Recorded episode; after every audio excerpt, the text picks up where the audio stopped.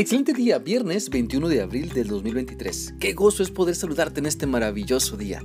Te animo para que continuemos meditando en la palabra de Dios y mientras leemos lo que Dios nos dice en la Biblia, podamos poner todo de nuestra parte para obedecer lo que sabemos que Dios quiere de nosotros.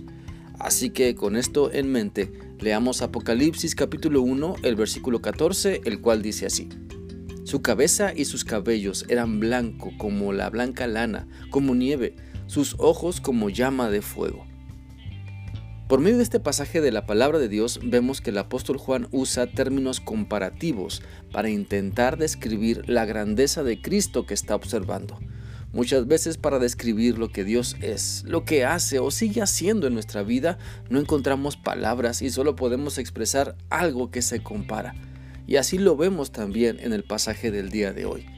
Debemos notar entonces que la cabeza y cabellos blancos que se describen están hablando de una descripción de Cristo y esta descripción apunta primero que nada a su autoridad y a la vez al respeto que Cristo se merece, pues solamente Él nos ha salvado y damos a Él toda la honra y toda la gloria.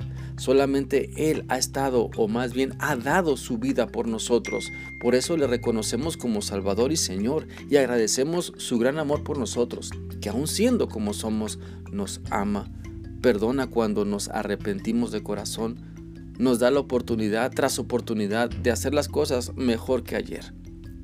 Por otra parte, la descripción que el apóstol Juan hace de Cristo nos muestra también a alguien lleno de sabiduría, capaz de guiarnos, capaz de saber lo mejor para nosotros, capaz de mostrarnos con su tierno amor su ejemplo para que lo sigamos y no sigamos viviendo en falsedad ni hipocresía, para que ya no hagamos esfuerzos innecesarios por luchar contra la voluntad de Dios y ahora nos sometamos a la sabiduría de Dios, a la que Él nos muestra en su palabra. Otro aspecto más que debemos tomar en cuenta sobre la descripción que se hace de Cristo es su santidad, pues la descripción que, se da que da el apóstol Juan del color blanco como la nieve también apunta a la pureza, a la santidad de Cristo y sobre todo nos muestra que así como Él es santo, nosotros debemos poner todo de nuestra parte para lograr rechazar las tentaciones que nos quieren llevar al pecado. ¿Sabes? La imagen que se nos presenta en esta porción de Apocalipsis nos invita para que nos llenemos de esperanza.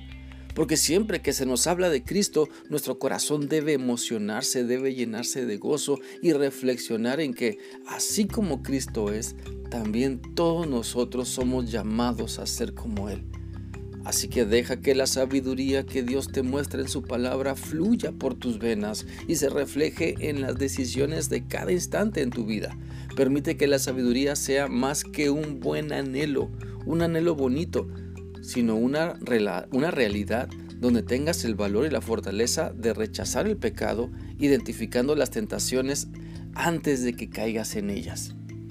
También deja que la autoridad de Cristo domine tu vida, porque muchas veces los errores de nuestra vida son porque tenemos problemas para someternos a la autoridad de Cristo.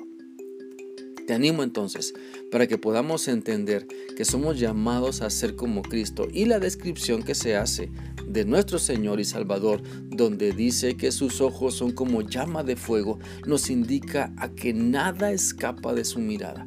Sus ojos todo lo ven. Él está al tanto de todo lo que pasa en el universo y en nuestra vida día a día. Cristo no se ha olvidado de nadie. Nos abre más bien la puerta para que entremos donde Él está. Nos invita para que le recibamos. Recibamos creyendo su palabra, recibamos creyendo que solo Él nos puede salvar, recibamos creyendo que la vida eterna solamente se disfruta con Él y que su palabra nos quiere llenar de una esperanza real, una esperanza viva que nos lleva a ser como Él, porque tenemos el mejor ejemplo de amor ayudándonos todo tiempo. Espero que esta reflexión sea útil para ti y que continúes meditando en todo lo que nuestro incomparable Cristo te ofrece cuando le crees solo a Él y le sigues en fidelidad. Que sigas teniendo un bendecido día y un maravilloso fin de semana.